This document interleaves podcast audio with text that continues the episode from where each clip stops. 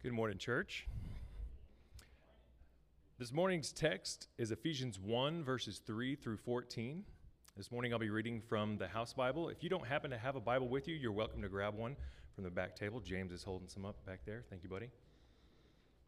Again, that's chapter or Ephesians chapter 1, verses 3 through 14. And it says, Blessed be the God and Father of our Lord Jesus Christ who has blessed us in Christ with every spiritual blessing in the heavenly places, even as he chose us in him before the foundation of the world, that we should be holy and blameless before him. In love, he predestined us for adoption to himself as sons through Jesus Christ, according to the purpose of his will, to the praise of his glorious grace with which he has blessed us in the beloved. In him we have redemption through his blood the forgiveness of our trespasses, according to the riches of his grace, which he lavished upon us in all wisdom and insight, making known to us the mystery of his will, according to his purpose, which he set forth in Christ, as a plan for the fullness of time to unite all things in him, things in heaven and things on earth.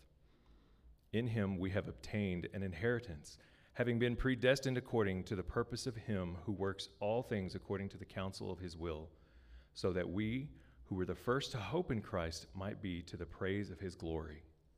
In him you also, when you heard the word of truth, the gospel of your salvation, and believed in him, were sealed with the promised Holy Spirit, who is the guarantee of our inheritance until we acquire possession of it, to the praise of his glory. This is the word of the Lord. Um, well, it is a joy to be with y'all uh, this week. As uh, some of you know, I was not here last week when I'd planned on being here uh, but had an incredible man cold. Uh, Ginger had the same one, and I'm pretty sure she could have been the president of the United States during that cold. But me, I couldn't have like a clear thought for like an hour straight. Like it just, there was hard to do anything, uh, hard for me to do anything at all. Ginger took care of the kids, worked, did everything. I was curled up on the couch in a fetal position and just needed everything brought to me. Uh, but uh, over the last couple days, I've had some clear thoughts, uh, so that's been helpful. Been able to maybe I'll stick to my notes a little more clearly because uh, I need to know what they say because the clear thoughts are still uh, a little elusive. But thankful, uh, I heard that Justin came out last week, and that was a super encouraging time. And so you can be encouraged. one of the things he said, he's like, "Man, y'all have an incredible church." He was like, it was just a joy to be around and meet uh, the people that brought it, God had brought together uh, at Northbrook. And so be encouraged that when someone comes and is a part of what the Lord's doing here, even for one Sunday, uh, he was super encouraged uh, by each of you. So uh, thankful for him and thankful for that. Uh, one other thing, never mind, I'm not going to do that. I'm going to stick to my notes. We'll see if that comes back some other time. Uh, so we're hopping back into the Rooted series this week. Uh, so obviously we planned on doing that last week, but uh, weren't able to. And so hopping back into this series in which we're trying to root our faith uh, into the foundational Christian truths and practices.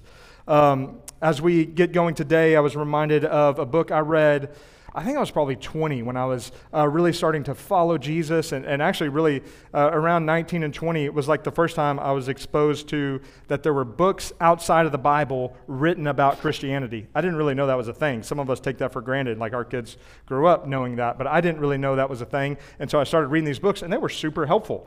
Uh, one of them was Knowledge of the Holy by A.W. Uh, Tozer. Maybe some of you uh, have read it. And he has a very popular statement that I've pointed to, many, many people have pointed to uh, throughout the years since he wrote it. And he says this in the introduction He says, What comes to mind when you think about God is the most important thing about you. So, what comes to mind when you think about God is the most important thing about you. And so, as we seek to be rooted in the foundational Christian truths and practices, as we seek to be like a tree planted by a stream that finds its nourishment in the God that created all trees and streams, how could we start anywhere else but with this question? And I think Tozer is spot on. What comes to mind when you think about God is the most important thing about you. And this isn't just true for like Christians and Muslims and religious people. It's not just true, uh, it's true for every person. Because how you answer the God question informs the entirety of your life. E- even if you don't care about the God question, That is in itself an answer to the God question, and it informs the entirety of your life. None of us get around answering this question. How have you answered this question? What comes to mind when you think about God? What is that for you? And I think even for those of us in here that are Christians, how well do we know this God? And now I, I, think that's kind of a tricky question to some extent, but let me just illustrate the importance of, of knowing God. I think about, uh, I love my family. I, I love them really deeply. I can talk to you about all the reasons I love my family, all the different things I love about my family. But one of the reasons I'm able to love my family so deeply is because I know them so well. I, I'm around them, I'm around these people all of the time. Uh, I love and know many of you, and many of you know and love, obviously, your families and one another. But to the extent we know each other is to the extent that our love can go. And obviously, that is true of God. I like what uh, Jen Wilkins says. She says, The heart cannot love what the mind doesn't know. The heart cannot love what the mind doesn't know. Our love for God is impacted by our knowledge of Him. Now, I want to be clear knowledge does not equal love, for sure. The demons know God and shudder. That's what's actually absent from their relationship with God is a love for God. So, so knowledge does not equal love, but knowledge is incredibly important uh, if we are to love God.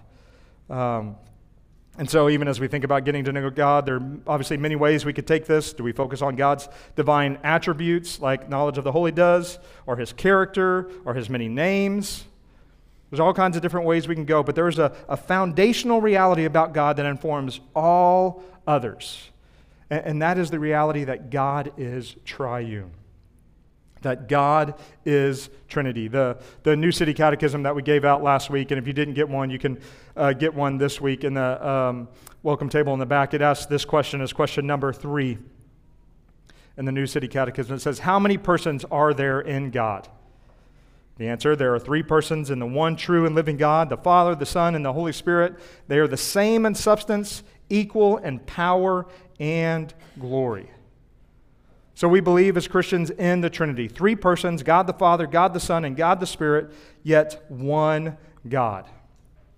Now, obviously, that answer is simple enough, but the triune nature of God is something that baffles many. Your, your head might be hurting already trying to comprehend and understand uh, this Trinity. Um, and, and this, this struggle, I think, to try to comprehend the Trinity is one of the reasons that we often reach for unhelpful metaphors. I remember being in a well meaning Sunday school class, and the teacher described the Trinity as a pie. There's one pie, but you can cut it into three pieces. Those are big pieces of pie. Uh, but, and some of you may have heard pictures like that or other different metaphors like that. And let me just give you a quick like lesson. They're all wrong. Every one of them. Every picture someone grabs for to try to explain the Trinity uh, is wrong. It's not like a clover. It's not like an egg. It's not like, it's not, all of those uh, stumble into some kind of heresy. Uh, they're all wrong.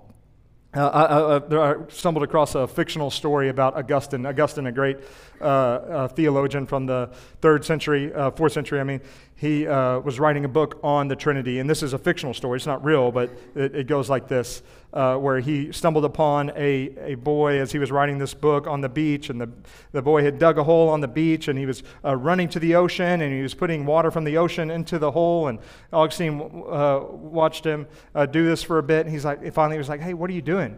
he was like, well, I'm trying to fit the ocean into that hole. And he's like, you're never going to be able to do that. And the boy looked at Augustine and he said, And you're never going to be able to fit the Trinity in your mind. Um, and, and that's, the, that's the reality, is that we try to grab for those metaphors because we want to boil God down to something we can understand kind of perfectly. Um, and, and there is a reality that we are not going to be able to fit the Trinity into our mind. Uh, but, but here's the, the other wrong thing is, is we swing the pendulum. And we think, okay, we just throw our hands up and, oh, I can't know. The Trinity is so mysterious. How can we ever know anything about the Trinity? But here's the, also the reality God has revealed himself as the Trinity. And there is so much that can be known. Now, we can't perfectly understand it. There's a mystery there that will uh, be present until uh, Jesus comes back. Uh, but, but there is much of God to be known uh, in the Trinity. There actually is no other way to know God except for as He reveals Himself as the triune God of the universe Father, Son, and Holy Spirit. So it is worth uh, pursuing and trying to understand and striving to consider who God is. And the church has been doing this since the beginning of time. We'll see this in the scriptures, but even before the scriptures, just to, to give you a little quick glimpse into church history. Two of the most foundational creeds of the church uh, talk about and express the reality of who uh, this Trinity is. We're not going to look at the whole creeds, but I, I, took some excerpts from them. So the Nicene Creed, uh, written in AD 325 at the Council of Nicaea, says this. I believe in one God, the Father Almighty, maker of heaven and earth, and of all things visible and invisible.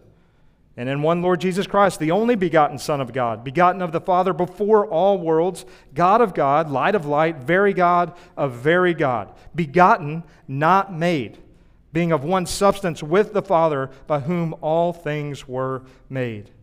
And I believe in the Holy Spirit, the Lord and giver of life, who proceeds from the Father and the Son who with the Father and the Son together is worshiped and glorified. And so, again, the Trinity is revealed um, in the church and worshiped as God. And then one other uh, creed from a little after the Nicene Creed, the Athanasian Creed, says this Now, this is the Catholic faith. And by Catholic, it's just meaning the universal faith that we worship one God in Trinity, and the Trinity in unity, neither confounding their persons nor dividing the essence the person of the Father is a distinct person, the person of the Son is another, and, the, and that of the Holy Spirit is still another, but the divinity of the Father, Son, and Holy Spirit is one. The glory, their glory equal, the majesty co eternal.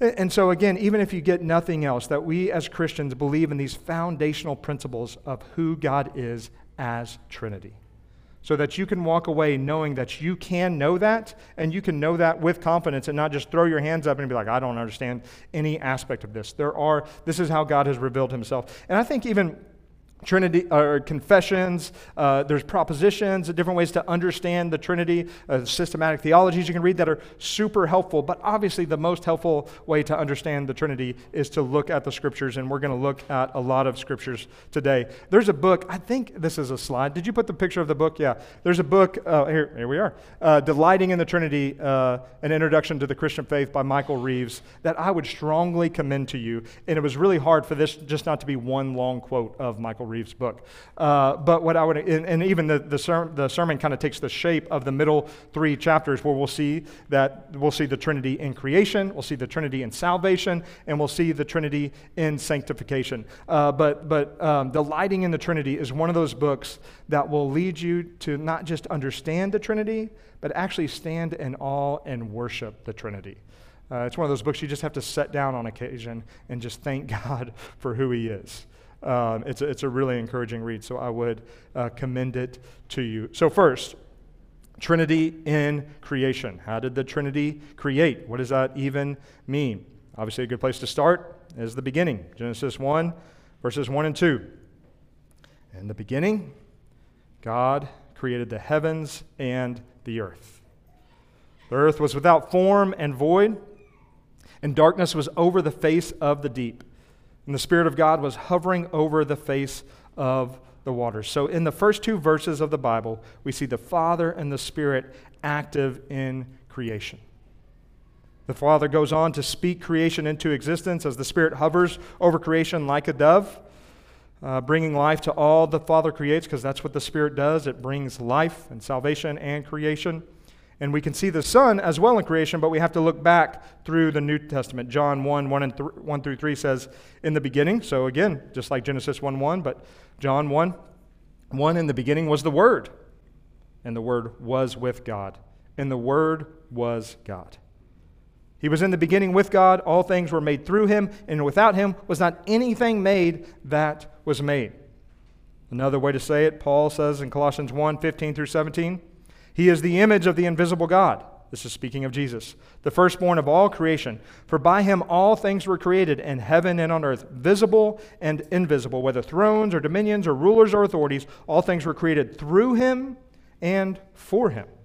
And he is before all things, and in him all things hold together. So we see the Father created through the Son, and nothing was made without the Son. I think it was Calvin who said that the Holy Spirit and the Son were like the Father's right and left hand in creation, the agents that He created through. So we see the Trinity active in creation. But here's the question why did God create? Like, what was the point of creation?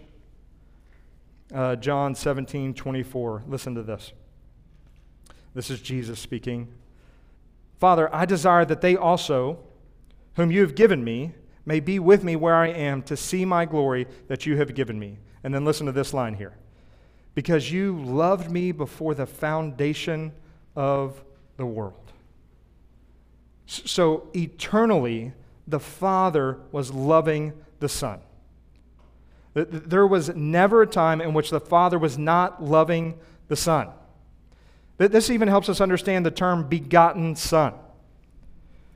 We here think that God created when we hear the word begotten, but if there was ever a time the Son was not, then there would be a time when the Father was not the Father. And so that's why the, the old creeds use the eternally begotten, that the, the Son was always the Son, and the Father was always the Father. There was never a time when they didn't exist eternally loving and enjoying each other. And it's out of that abundant love. This is what Jesus is saying. He's saying, I want them to have what I have. And what Jesus most has is the love of the Father. The, the very love that the Father has for the Son and the Son has for the Father is what spilled over into creation. God wasn't needy. He didn't need something. He didn't, want, he didn't just need someone to worship him. He didn't need someone to love him. He was overflowing and abundant in his love, and he wanted to share that love. The, the Son wanted to share that love. The Father wanted to share that love, and that is what spilled over into creation. Out of the eternal fountain of love that they share with each other, the Father creates through the Spirit and the Son. I love what Michael Reeves says. He says, this God does not begrudge having someone else beside him, he enjoys it. He has always enjoyed showering his love on his son. And in creating, he rejoices to shower it on children he loves through the Son. And even if you were to think about uh, the, the, the, the, reality of the other creation narratives that, that compete with Christianity, or just the other creation narratives uh, that are out there, Reeves also offers an incredible insight into uh, the, really the creation narratives of non triune gods. If there is no Trinity, then the purpose of create, then what is the purpose of creation? In many other creation narratives, God create basically out of need a need to be worshiped a need for slaves. Creation is formed from a clash between gods. The early Gnosticism believes that creation was like the, the bad stuff of existence that was thrown out, and that was creation. It was kind of the trash that was thrown out. Or, or really, even the popular view now that everything is God. To be honest with you, that's some version of probably the most common view right now in, in, our new age culture where we believe that in some form or another, I'm God, you're God, everything's God. Basically, creation in and of itself is God. It wasn't created, it's been eternal. And it was, it just is. I think about, uh, obviously, uh, popular religion in Islam. The reality is that you can really never know if you are saved. You can only hope that you've done enough to please Allah. That's just, I'm not, not mocking that faith. That's just a belief that they hold. They have to hope by the end of their life that they've done enough. Every God that isn't the triune God takes its cue from the, the devil. They are gods of need, not gods that have existed with overflowing love and created out of that abundance. Even just think about 1 Peter 5, 7, and 8, and look at this contrast between God and the devil casting all your anxieties on him because he cares for you. That's speaking of our God. Be sober minded, be watchful. Your adversary, the devil, prowls around like a roaring lion seeking someone to devour. The devil is the pinnacle of all earthly needy gods. He takes and consumes while God gives and shares.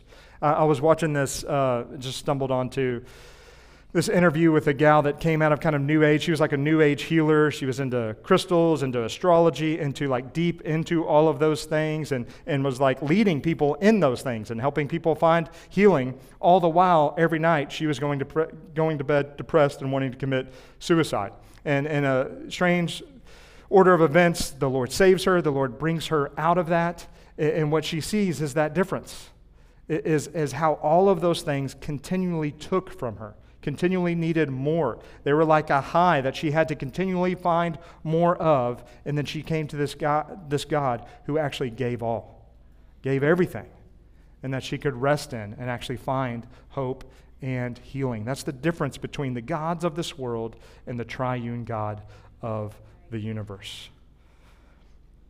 One, one last thing about creation that I just enjoyed. This is actually from Reeves' book, but it's a quote from C.S. Lewis. I just really enjoyed this. He said, uh, he's, he's writing a, uh, a letter to Owen Barfield, and he says, Talking of beasts and birds, have you ever noticed this contrast? That when you read a scientific account of any animal's life, you get an impression of laborious, incessant, almost rational economic activity. But when you study any animal, you know what at once strikes you is their cheerful fatuity, the pointlessness of nearly all they do.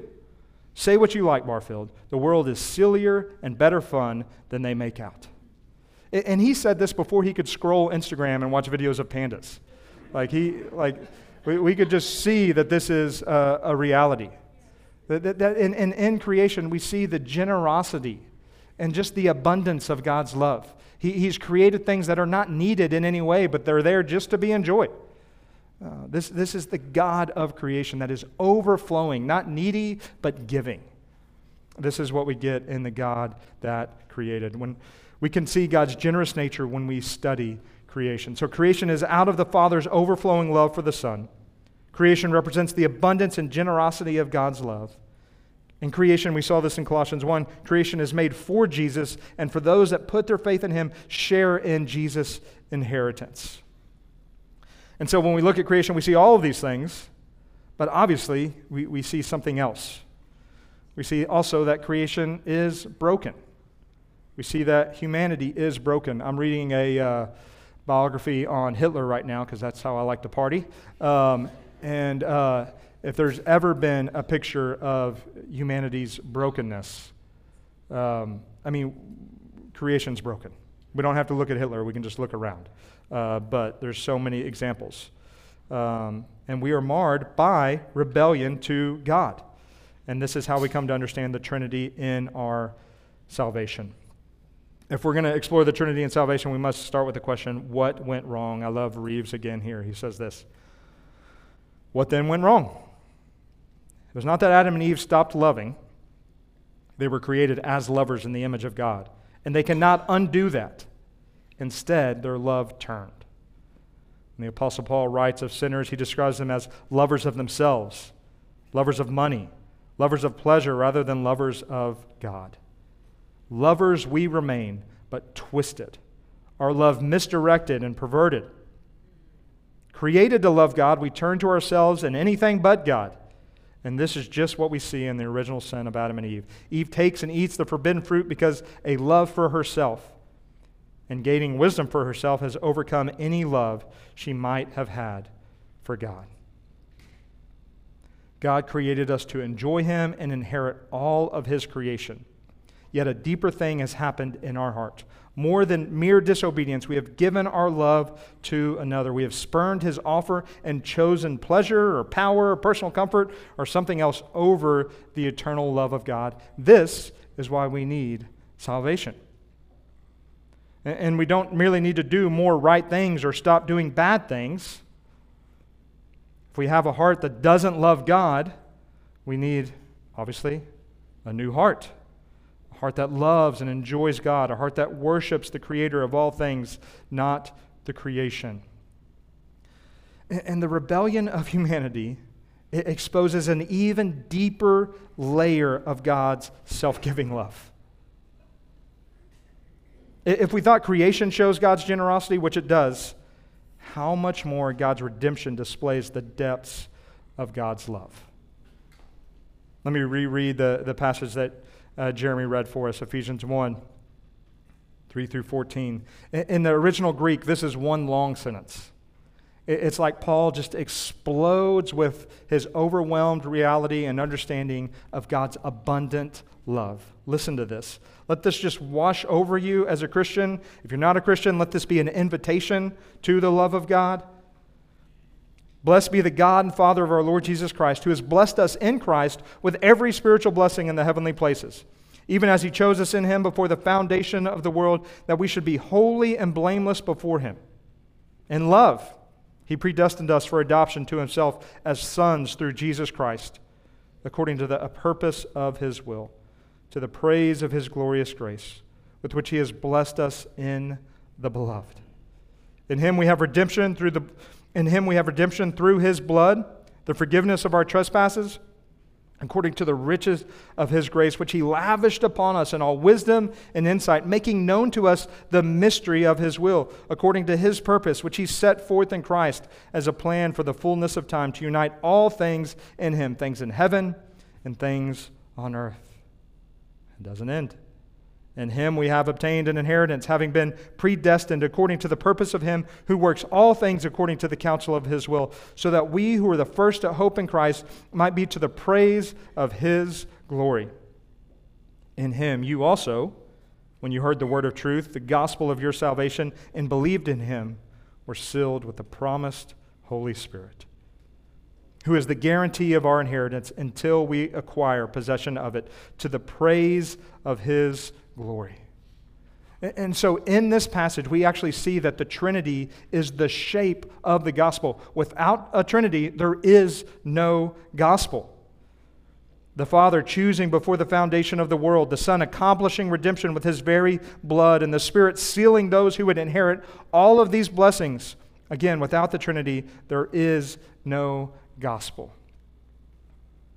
I, I love the, the beauty that, that God, uh, that one of the pinnacles of salvation is that God adopts us into his family. I mean, you, you, we can't, it's hard to comprehend that. Uh, those, those of you in here that are parents that have adopted can comprehend it maybe a bit better than those of us that haven't. But, but here's the thing about adoption you, you can't, there's no way to earn yourself into being a son.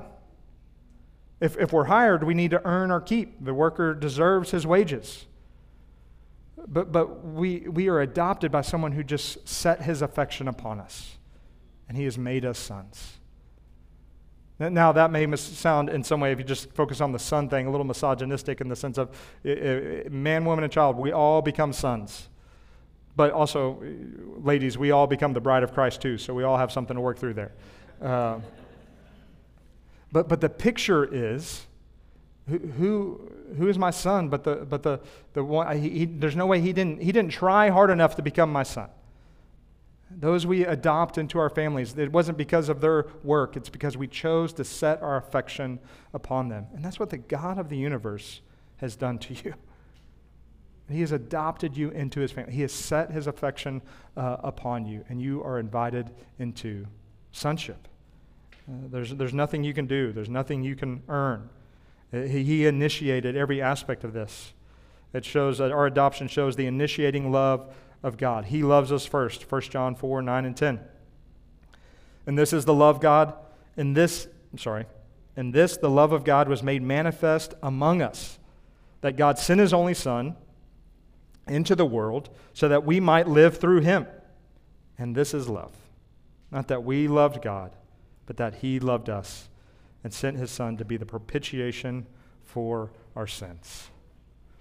Listen to Reeves again, just soak in this quote. The Father, then, is not about sprinkling blessings from afar.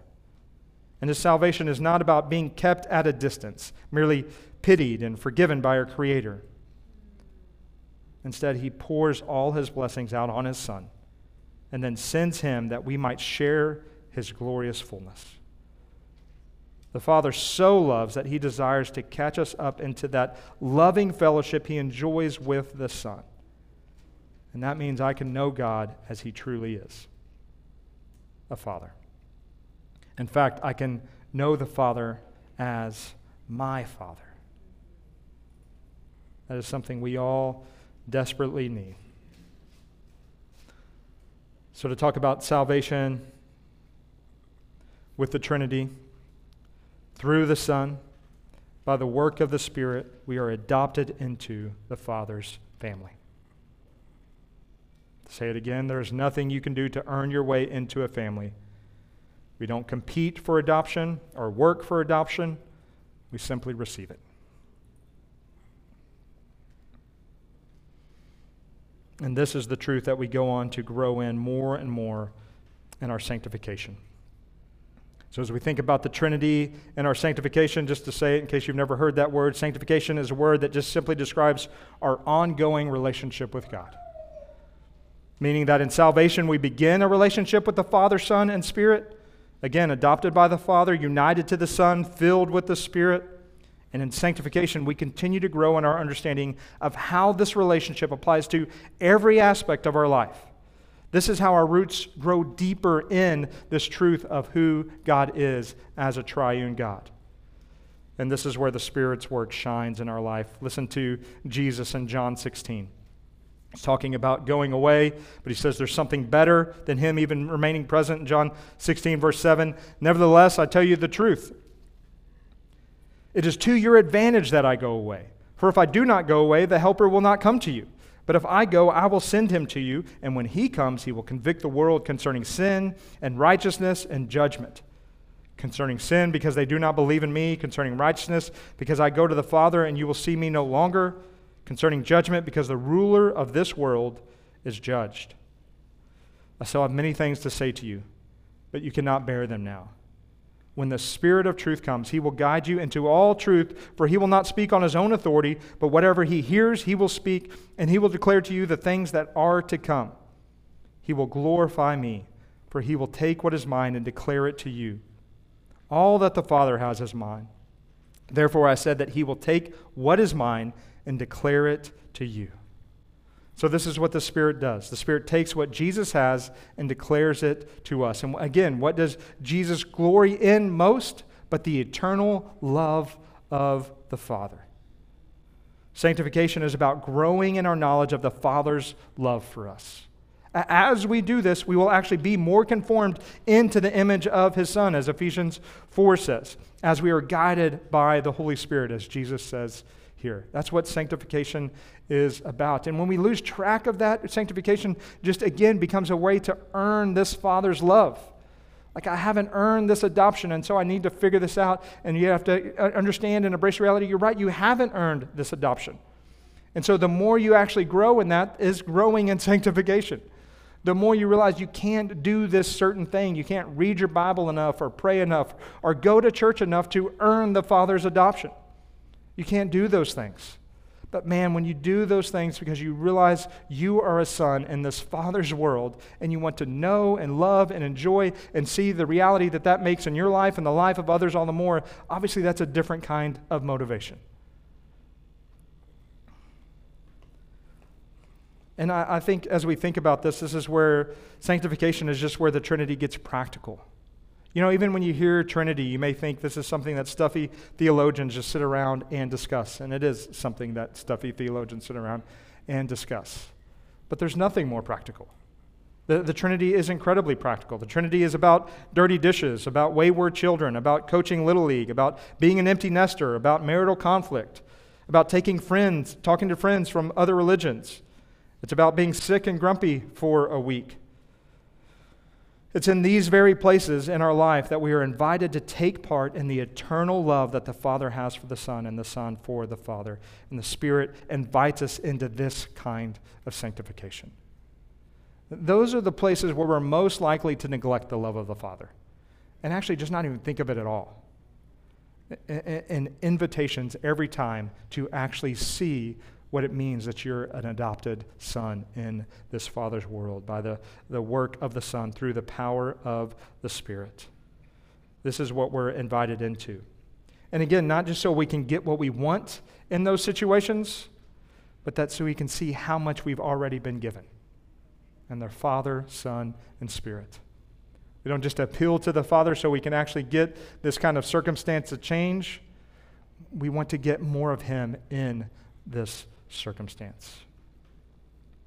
I think one practical way we can stay rooted in God as Trinity is even as we think about these different areas. I don't. There, there's no. It, it's. I think. I think it was Calvin again who said, you know, the chief end of uh, the chief work of ministry is prayer.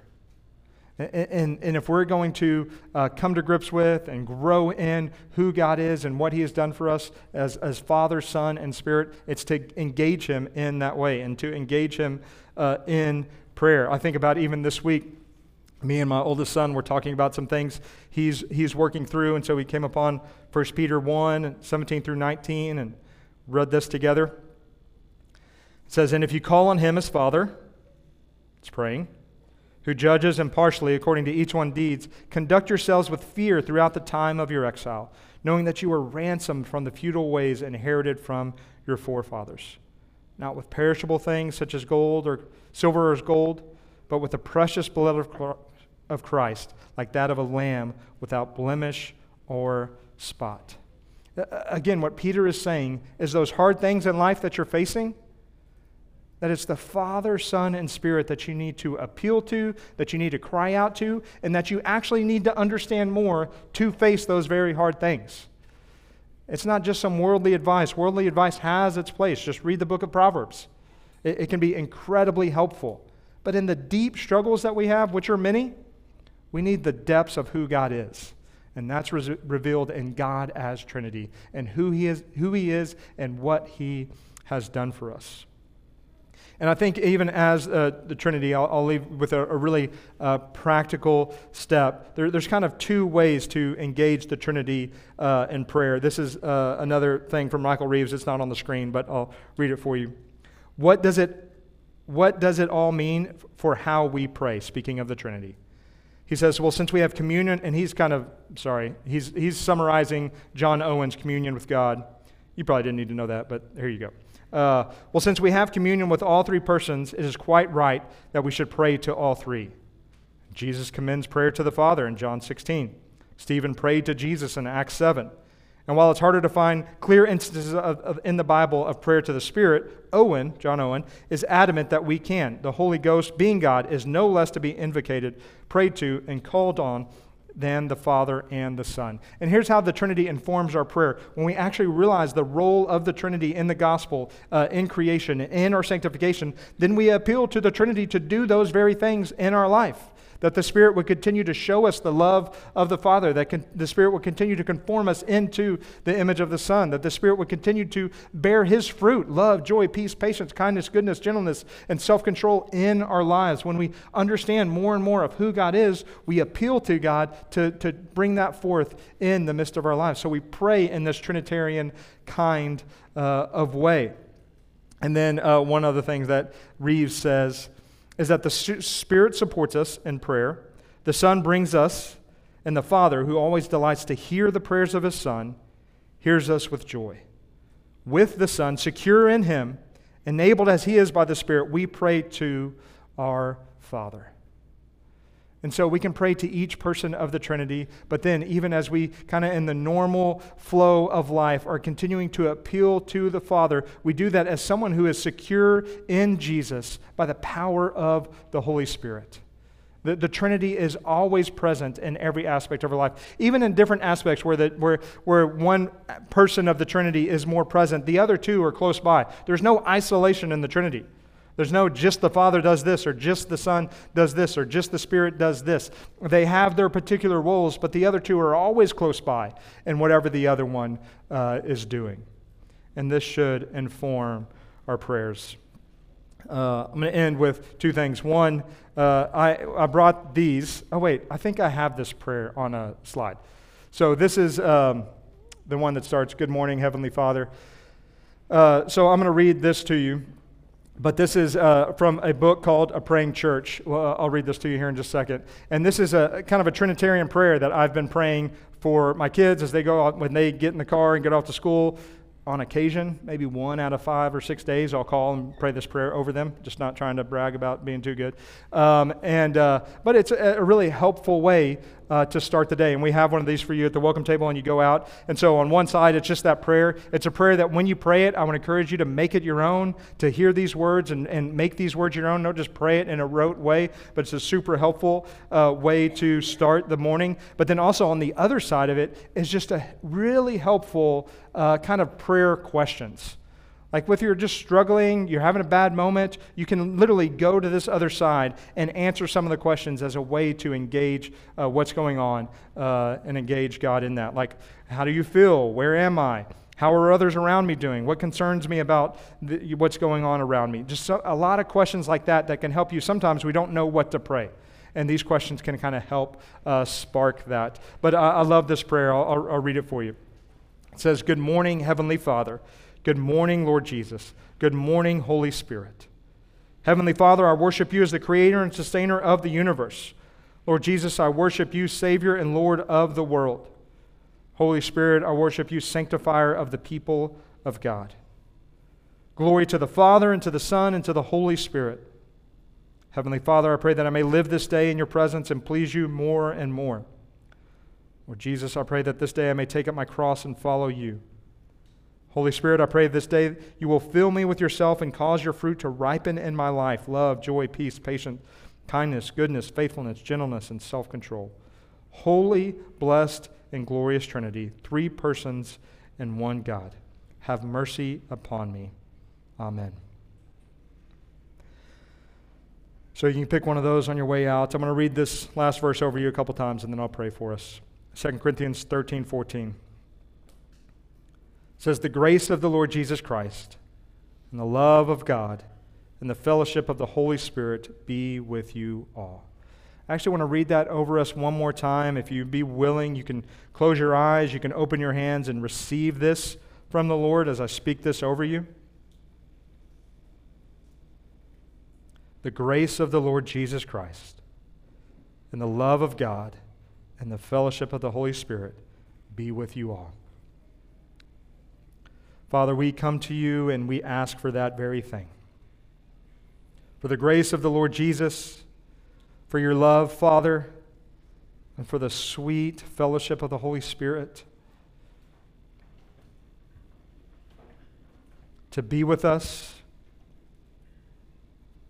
to empower us, to soften our hearts, to bring humility into our lives, to expose the pride to expose the ways that we've turned to and loved other things, even this morning, even now.